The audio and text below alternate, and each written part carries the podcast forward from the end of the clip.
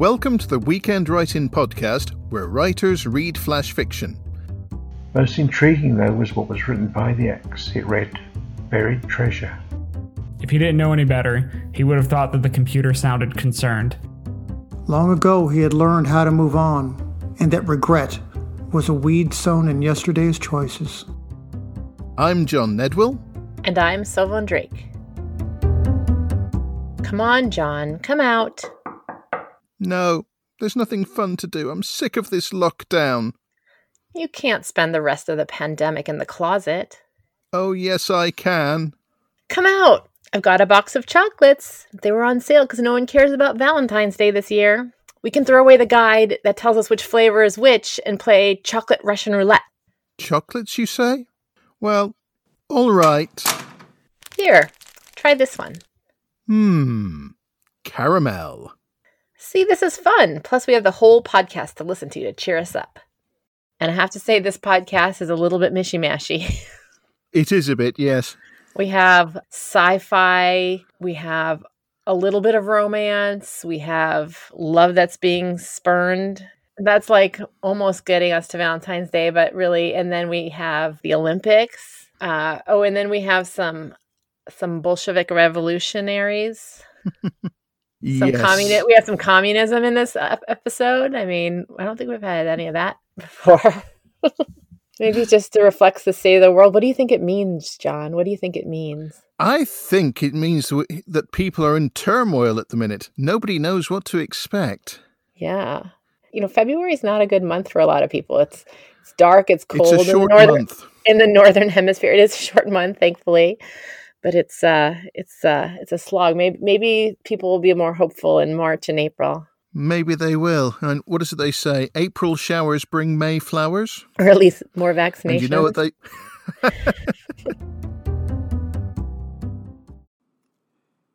Dinner, written and read by Lamplighter, 1890. Written for the prompt End. Ramon reached over, grabbed the salt shaker, and robotically shook the tiny white crystals onto his plate of meatloaf mashed potatoes, and green beans. The meal was bland, as usual, but his dinner's mediocre quality was not what was on his mind this evening. He had just made a big decision, and now he was thinking about the conversation that awaited him as a consequence. It was a decision about endings and beginnings. Sitting by himself, he looked at his plate and thought about all the meals he had eaten alone. Dinners eaten after a long day at work, alone in the kitchen, his plate carefully saved in a refrigerator by his wife. Then later, after his wife and kids had left him, dinners eaten alone in crowded restaurants. They were meals that marked the end, like the Last Supper. But every ending brought a beginning and he smiled as he remembered dinners that were an excuse to meet a woman, the meal a starting point in a new relationship. He poked at his overcooked green beans and debated how he would approach Lynn with the news that he intended to end their relationship. Many times before, he had been in this position as both the bearer and the receiver of such news and despite his experience in the matter, it never got any easier. Long ago, he had learned how to move on, and that regret was a weed sown in yesterday's choices. He wasn't saying goodbye to Lynn on a whim, quite the contrary, as he had found love in a woman named Amanda. Lynn was a nice woman. In fact, she reminded him of his last wife but the spark he sought shined brightly in Amanda. It was wonderful to experience that feeling again, particularly in the defiance of the odds and the hourglass allied against him. Use it well or waste it. The sand will continue to fall. Mr. Garcia, Mr. Garcia, are you done with your plate? asked the young man cleaning the dining room tables. Ramon had arrived late, just before the dining hall had closed, and was the last resident in the dining room. He took a look at his half eaten meatloaf and nodded to the busboy, who promptly collected the plate and silverware. Not hungry tonight, huh? said the busboy as he smiled, loaded the dishes into his cart, and moved on to another table. Ramon Garcia grabbed his walker, leaned on the apparatus, and slowly stood up, his weathered and arthritic hands contrasting with the smooth silver aluminum of the walker. He hobbled out of the dining hall on two bad knees and a hip that was pending replacement and into the all purpose room where Friday night's bingo game had started. Lynn saw him and waved. He saw that she had saved him a chair. He waved back and looked at the empty chair of their end.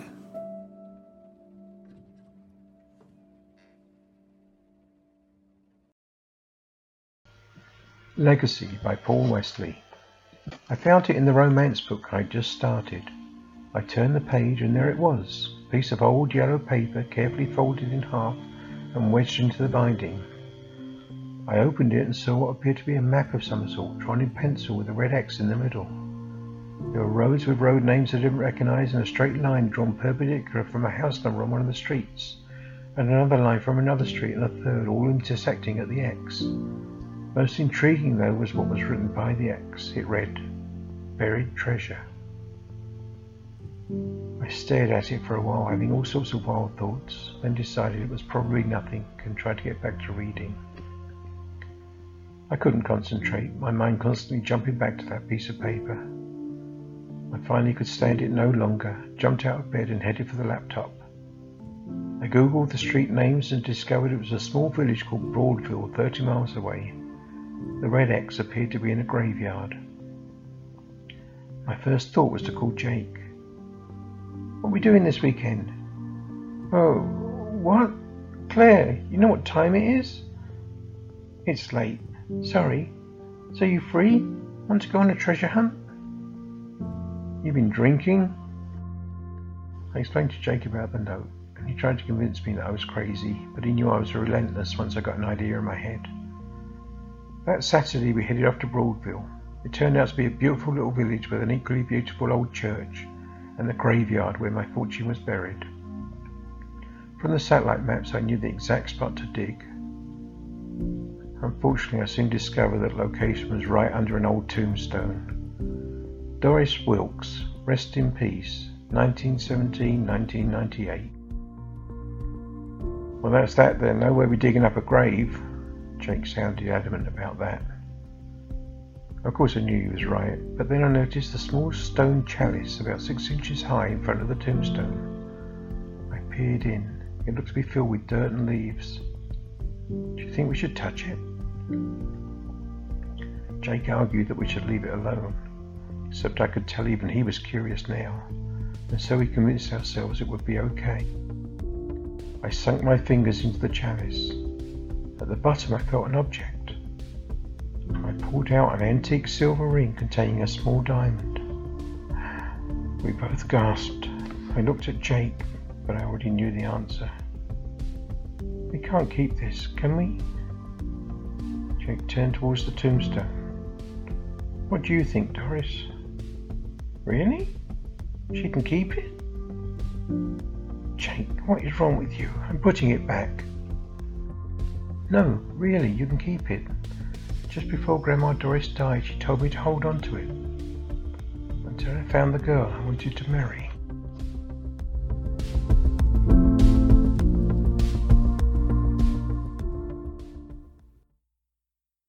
Hi, this is Tom Walborn. For this edition of the Weekend Write In podcast, I wanted to lighten the mood a little. We have enough doom and gloom going around right now, so I thought I would look forward to the upcoming 2021 Olympics. Here is the Molosky Maneuver. Welcome back to our continuing coverage of the 2021 Tokyo Olympics. I am Phil Norris. We now join Mike Malloy and Frank Fournier at the supermarket sweep event currently in progress. Frank, our next competitor in the 100 yard market dash is a 35 year old single mom from Cleveland, Marcia Molosky. She did well in the qualifiers and had her best time ever on her practice run yesterday. Now, this event is a combination of a running sprint combined with the grace of a figure skater and the mental acumen of a world class accountant. She must keep her purchases to $100 as she executes a mandatory list of staples and five optional items. She is judged on speed, accuracy, style, and nutritional value. Of course, she loses points if she is over or under the 100. Here she goes. Mike, Marcia has a good chance of medaling in this event. Oh, look, she has chosen the cart with the wobbly wheel. That will gain her extra points. I was watching her practice run yesterday and she. Wow! Look at that form. She is leaning on the left side of her cart to keep that loose wheel up off the ground and she has literally flew around the corner. She is approaching the juices. Yes, yes, very nice. She is equally adept with her right hand or her left. Notice how she snatched that juice bottle with her left hand and flipped it into her cart without slowing down. That's right, Frank. She chose the juice bottle because she could get her hand around the neck. Grabbing a carton would have slowed her down a bit, even though it would have been a couple pennies cheaper. By the way, that is called ambidextrous. Huh?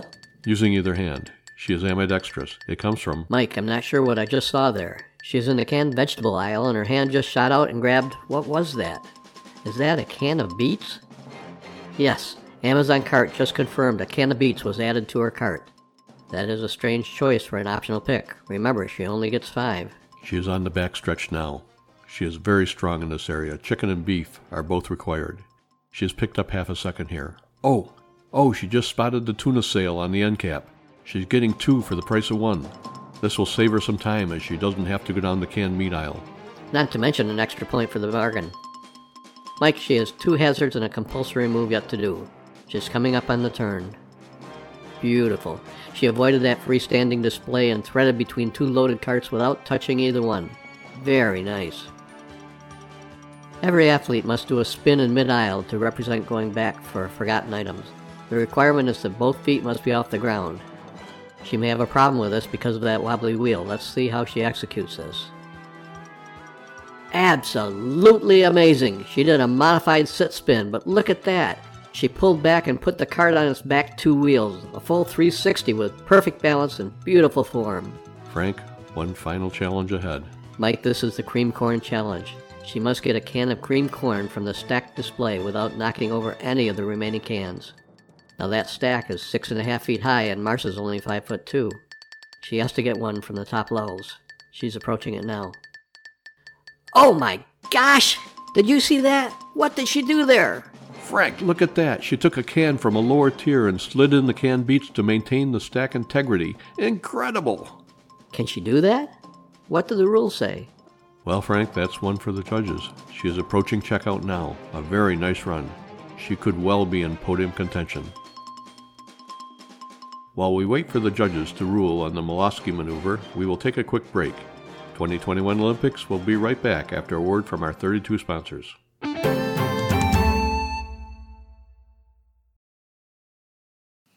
Revolutionary Values by John Nedwill. Were you followed, comrade? Ulyanov shook the St. Petersburg snow from his coat and shook his head. Of course not. Do you think I am an amateur, Bronstein? But the Okhrana, came the protest. Ulyanov raised a hand and glared at his fellow revolutionary. I know how to deal with the guard, he said. They hold no terrors for me. I've been interrogated by them before. Remember? They took my brother. Bronstein peered over his glasses at Ulyanov. Very well, he said, and pulled aside the thick burlap curtain that covered the door that led into the coffee house. We are all gathered. Come on in. The interior of the coffee house was warm. A great fire blazed in the hearth, and the steam from large copper jugs of coffee added to the thick atmosphere in the small room. A group of men, their expressions furtive and worried, were clustered around a table close to the fire. They looked up as Ulyanov greeted them. Comrades?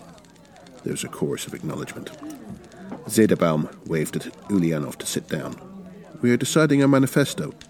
There's been much debate about the values that we stand for. Really? Ulyanov glared at Zederbaum. I thought that we had decided to follow the tenets of Marx and Engels. Is there some dissent? Not with those, Zederbaum replied, but with the changes that you have proposed. There are some of our members who find your philosophy ideologically unsound. Unsound? There was a menacing tone to Ulyanov's response. There is nothing unsound about what I propose. We need to establish a dictatorship of the proletariat. It is a necessary step before we can bring about socialism. He glared at the people gathered around the table. Only two of them dared meet his gaze Zederbaum and the Georgian Djugashvili. The rest looked away. Perhaps, said Zederbaum calmly. But surely Marxism is ruled by the proletariat. When the workers hold the means of production, then their authorities are given. Who are we to oppose the will of the people? And you would side with Makhno? Of course not. Zederbaum looked scandalized. Anarchy is no solution to our problems. Yes, his followers are useful tools, but no more. No, we must raise the consciousness of the proletariat so they rebel against the imperialists, but we must not replace one tyranny with another. And what do you know of the proletariat? Ulyanov pointed an accusing finger at Zederbaum. You're a child of privilege. Do you know any workers? Do any of you know any workers? He glared at the other revolutionaries. Bronstein raised a hand. I think I know one, he said.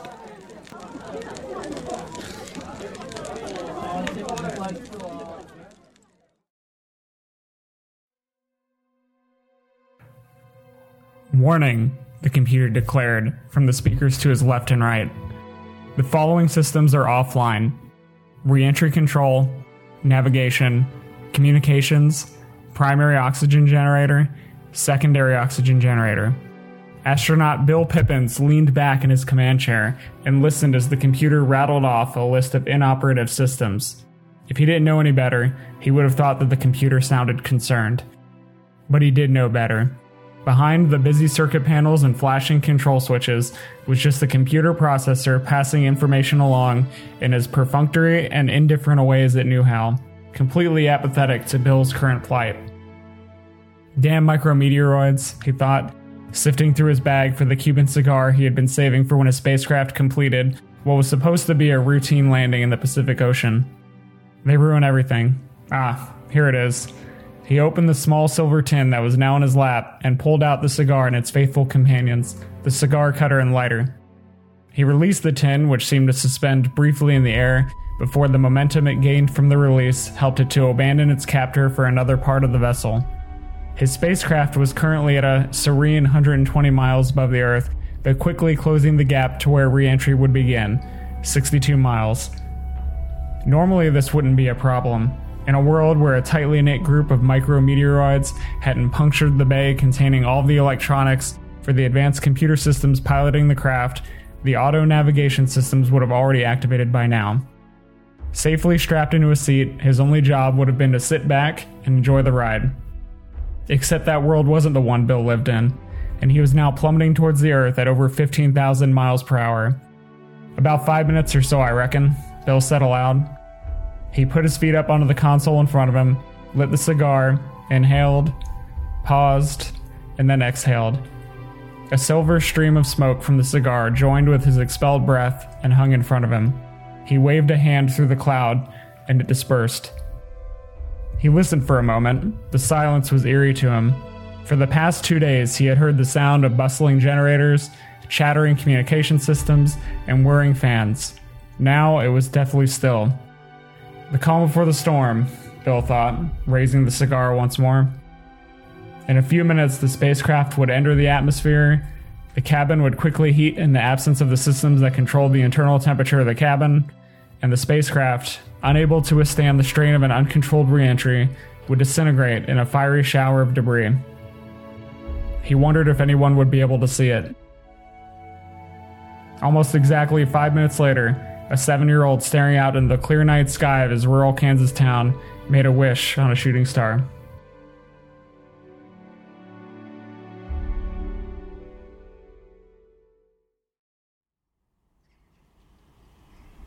This is Who We Are by J.H. Foliage. You stand in the middle of the snow dusted square, waiting for a rare streak of sunlight to pierce through the clouds and reveal the person you've been searching for. Would it be so romantic? Could it be? Would you deserve it? You long for how it used to be, back when you embraced the stairs with mirth and even pride, back when the light he brought in your life was all that mattered. You'd walk the streets with him, arm in arm, and feel like both of you were on top of the world. But maybe that was an illusion. Maybe you fooled yourself in thinking you could handle the jokes and snide comments thrown your way, while inside it ate at you until you couldn't bear it any longer. It was why you hid for so long in the first place. The fateful day came when you finally measured the distance between him and the rest of the world. You made your choice. You wanted to be like them and not him. You wanted to be normal. And perhaps that was the reason you were doomed from the start, because what you wanted was impossible. The crowd shifts, subtly so, but you've learned to read human movements like ripples on a pond. Perhaps it was instinct, and not himself who told you were there. He catches your eye. Then the crowd parts, and suddenly neither of you are invisible to the other. Time slows down and speeds up at the same time. With five quick strides, you and the man are within arm's reach. You take in his coat, slacks, and boots, the things that the average person would wear during a cold spell. Things that he would never wear. The things that are too quiet, too mundane, too ordinary for this man's kind of wonderful. You begin to cry. Was this the wrong thing to wear, too? The man asks. You shake your head and cry harder. Strong, firm hands guide you through the blurry crowd to a metal bench. A soft handkerchief presses against your face. Your tears are gently wiped away before the air can turn them into bits of ice. But when your vision clears, all you can see is what's left of the man whose heart you broke. His voice tickles your ear. Hey, listen to me, Kay. I have this nasty cough and it's killing my throat. If you keep crying, you're going to leave me with no choice but to sing. And I'm warning you now, it'll be bad. You chuckle, though the moment is fleeting. The handkerchief flutters in the breeze, and you manage to catch it before a sudden gust of air whisks it away. It's smeared with your carefully applied concealer. The shame brings fresh tears to your eyes, but you blink them away. I miss you, you say finally. I miss being with you. Me? Which me? The man who wears leopard prints and fuzzy slippers, you say.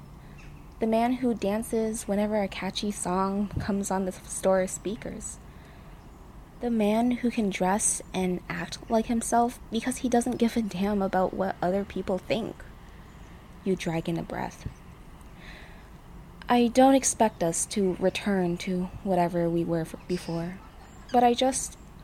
I want you to know that I know what I said was wrong and hurtful. I'm sorry. He nods, silently considering your words. Then he stands up. In one fluid motion, the man you loved takes off his sweater to reveal the outfit underneath a neon paint splattered shirt decorated with sequins and gold glitter. Then he slips off his hood. On his head sits a hand knit rainbow colored beanie. Matching paper cutouts dangle from his ears. Several people have stopped it in their tracks to gawk. He sits back down beside you. And despite yourself, you smile. You've taken up arts and crafts too? It's never too late to learn, he replies. He drums his fingers on the bench, thinking. I've thought about that day ever since, he begins. And I'd be lying if I say you didn't hurt me. But you were the first lady to accept me as who I am. That hasn't changed. So I don't think it was a mistake that once again we've ended up together. His gaze lingers on your face. You're beautiful, you know, he says softly. Slowly, you reach up to touch the side of your face. Your skin feels dry and exposed in the cold air, and that's when you realize your makeup is gone. Your finger traces the pale patch of skin on your otherwise brown face. Your stomach knots itself into a tangle of thoughts and emotions. What was he thinking? Why didn't you bring a scarf just in case? What are other people going to say when they see you? But mixed in with the embarrassment and the fear was a strange, airy feeling. The feeling of freedom, of relief. As if you've stepped on a stage and suddenly you're no longer afraid of the audience, only struck by the wonder of the spotlights and how incredible it feels to be there. Still, it takes everything in you to not hide your face in your hands. You lower them onto your lap. You can feel other people's gazes lingering on your face for a second longer, but instead of ducking away, you lock eyes with that of the man you loved, and still do. Are you mad? he asks. I won't be if you sing. He laughs, then obliges. You join in. As your soft voice rises and falls with his rich baritone, snowflakes begin to float down from above, swirling and dancing in the breeze, but never touching the ground. Thank you for joining us for this episode of the Weekend Write In podcast. For more episodes and links to more work by these authors, go to our website at www.weekendwritein.wordpress.com. The Weekend Write In podcast is co hosted, produced, and edited by John Nedwill and Søvn Drake. In this episode, royalty free music is from fesliyanstudios.com, sound effects from BBC Sound Effects Archive and freesound.org.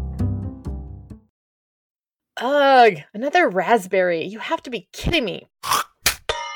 Yeah. Hmm. Something smells bad. Um, Søvn, when was the last time you took a bath? Eh, who can say? I mean, what's the point during lockdown? Uh, hang on. You're wearing the same pajamas you wore for the last podcast. So? Uh, that's enough. If I'm coming out of this closet, it's wash up time for you. No. It's not a choice. Nope. Put me down. All right. There you go. If you clean up behind the ears, I'll tell you my secret for finding the caramels. Ugh, okay.